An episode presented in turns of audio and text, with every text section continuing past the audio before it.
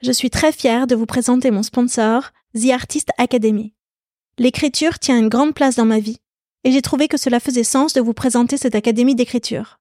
The Artist Academy est connue pour proposer des masterclass d'écrivains lus dans le monde entier, comme Eric Emmanuel Schmitt, Raphaël Giordano ou Bernard Werber. Des masterclass dans lesquelles ces grands auteurs vous partagent leurs meilleures techniques d'écriture. Cette fois-ci, The Artist Academy va plus loin, avec une nouvelle offre qui s'appelle l'Académie d'écriture. L'Académie d'écriture, c'est un coaching sur 12 mois qui vous prend par la main de la première page au point final de votre manuscrit. Vous êtes coaché par des agents littéraires et vous avez accès aux masterclass de 8 grands auteurs. Les thèmes abordés? Donnez vie à vos personnages, travailler la musique des mots, structurer votre récit. Ce programme est fait pour tous ceux qui ont un rêve d'écriture et qui veulent enfin le réaliser.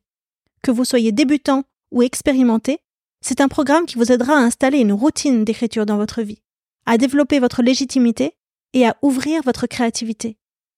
On parle souvent ici, dans la fin des règles, de ce moment de la midlife où l'on revient à soi pour aller à la poursuite de ses propres désirs. Si vous avez envie de rejoindre cette académie d'écriture, alors avec la fin des règles, vous aurez 10% de remise. Je vous invite à remplir le formulaire qui se trouve dans le descriptif pour avoir toutes les informations. Si vous aimez écrire et que vous avez envie de tenir votre livre entre les mains, allez-y de ma part.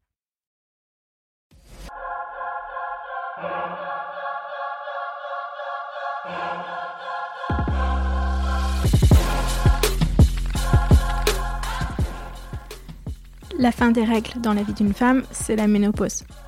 Ici, les femmes qui sont passées par là vous parlent de leurs symptômes, de traitements et astuces, de leur rapport avec leur propre corps, d'intimité de carrière professionnelle aussi, mais surtout, eh bien, de la fin des règles, celles que l'on s'impose ou que l'on accepte. En les écoutant, vous trouverez, je l'espère, les bonnes infos pour traverser cette période encore trop taboue. Et puis surtout, j'espère que vous prendrez un shot de confiance et de bonne énergie. Je m'appelle Odayo et j'ai 44 ans. Allez, venez. Je ne sais pas quelle est la cause et la conséquence. En tout cas, effectivement, moi j'ai été élevée à la campagne. Euh, dans la, à la campagne, il y avait des classes à plusieurs niveaux.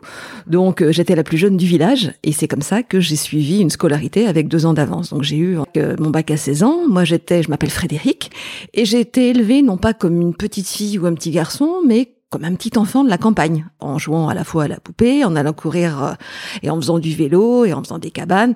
Et quand j'ai décidé de m'orienter vers des écoles de commerce, ben voilà, j'ai choisi la voie de la prépa.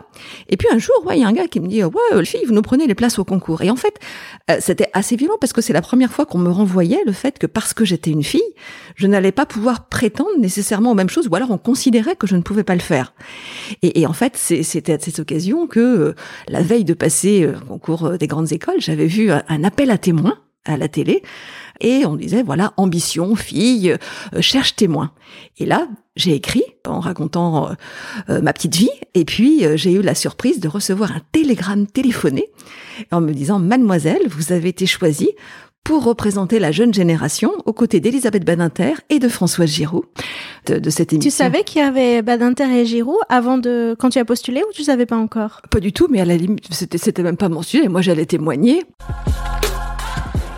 Oh, j'avais un petit peu peur, mais c'était quand même un, chouette moment. Et c'est plutôt avec le recul que je me suis dit, waouh! Ouais, c'est ça. Moi, j'ai regardé l'archive, t'es hyper assertive. Euh, c'était, enfin, j'ai trouvé que c'était hyper euh, intéressant de revoir ce témoignage euh, à, si grande distance. Je dis, moi, j'avais 5 ans. à l'époque, les femmes, elles vivaient ça. On mettait ça à la télé il y a un tel décalage avec le discours actuel, ça, fait un peu une baffe quand on voit un peu comment les femmes s'exprimaient euh, dans cette interview dans ce moment-là. Ah oui, et c'était en 1983. Donc moi j'avais 17 ans et justement il y avait Elisabeth Badinter qui disait euh, mais l'ambition en fait elle vient plutôt des pères, ce sont les pères qui ouvrent sur l'extérieur et qui donnent la possibilité euh, aux, filles de croire que justement euh, tout est ouvert et tout est possible.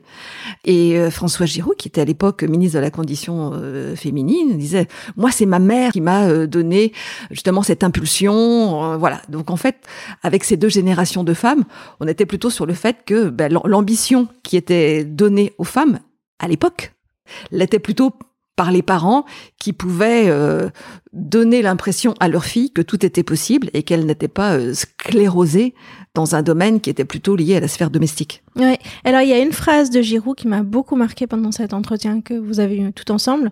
Je ne sais pas si tu y as repensé par la suite. Euh, je vais, je vais te la réexprimer telle que je l'ai entendue. Elle dit le problème avec les hommes, c'est qu'ils vous voient arriver vous les filles ou ils nous voient arriver nous nous les filles et ce qu'ils entendent qu'on leur dit, c'est nous les filles, on veut ce que tu as toi, c'est-à-dire une carrière, et en plus, on veut aussi ce qu'on a nous, c'est-à-dire notre capacité à faire des enfants, qu'on aura toujours. Donc on veut gagner sur les deux tableaux, et c'est ça qui les choque, les hommes. Et c'est un discours qu'on n'entend plus du tout, mais je sais pas ce que ça t'a évoqué. Oui, oui, c'était, c'était à l'époque. Alors c'est vrai que j'ai, j'ai pas forcément euh, Notez ça parce qu'effectivement, effectivement, bah, elles, elles veulent tout. Alors aujourd'hui, bon, Dieu merci, euh, on n'en est plus là. En tout cas, je l'espère. Voilà, je, je, je, prône plutôt euh, l'harmonie et que chacun trouve sa juste place. J'étais euh, il y a quelques années à, à Vivatech et je vois quelques femmes qui s'approchent de moi, qui étaient sur un stand, qui me disent "Vous êtes Frédéric Central Je me dis "Je suis quand même pas tellement connu pour qu'on me reconnaisse là." Et, elles me disent "Mais en fait, si on est là, c'est grâce à vous. On voulait vous remercier." Alors là, je dis waouh Voilà, on était venu euh, entraînant des pieds à une conférence euh, des réseaux féminins dans le sud de la France euh, sur l'ambition. Bon, on s'est dit on va y aller. Et en fait, vous nous avez montré qu'à 50 balais, on n'était pas foutu. On avait un projet et on a décidé de le présenter en interne dans l'entreprise dans laquelle on était. notre projet a été sélectionné, on a été incubé et là on est là, on a un stand. C'était sur sur le stand de la Poste à l'époque.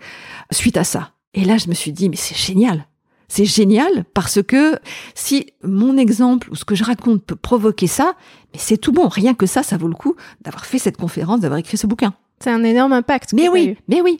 Et donc je me suis dit, ben en fait, que l'impact que je pouvais avoir, c'était pas nécessairement dans une entité, mais probablement que si ça pouvait générer ce genre de situation, j'étais la plus heureuse du monde.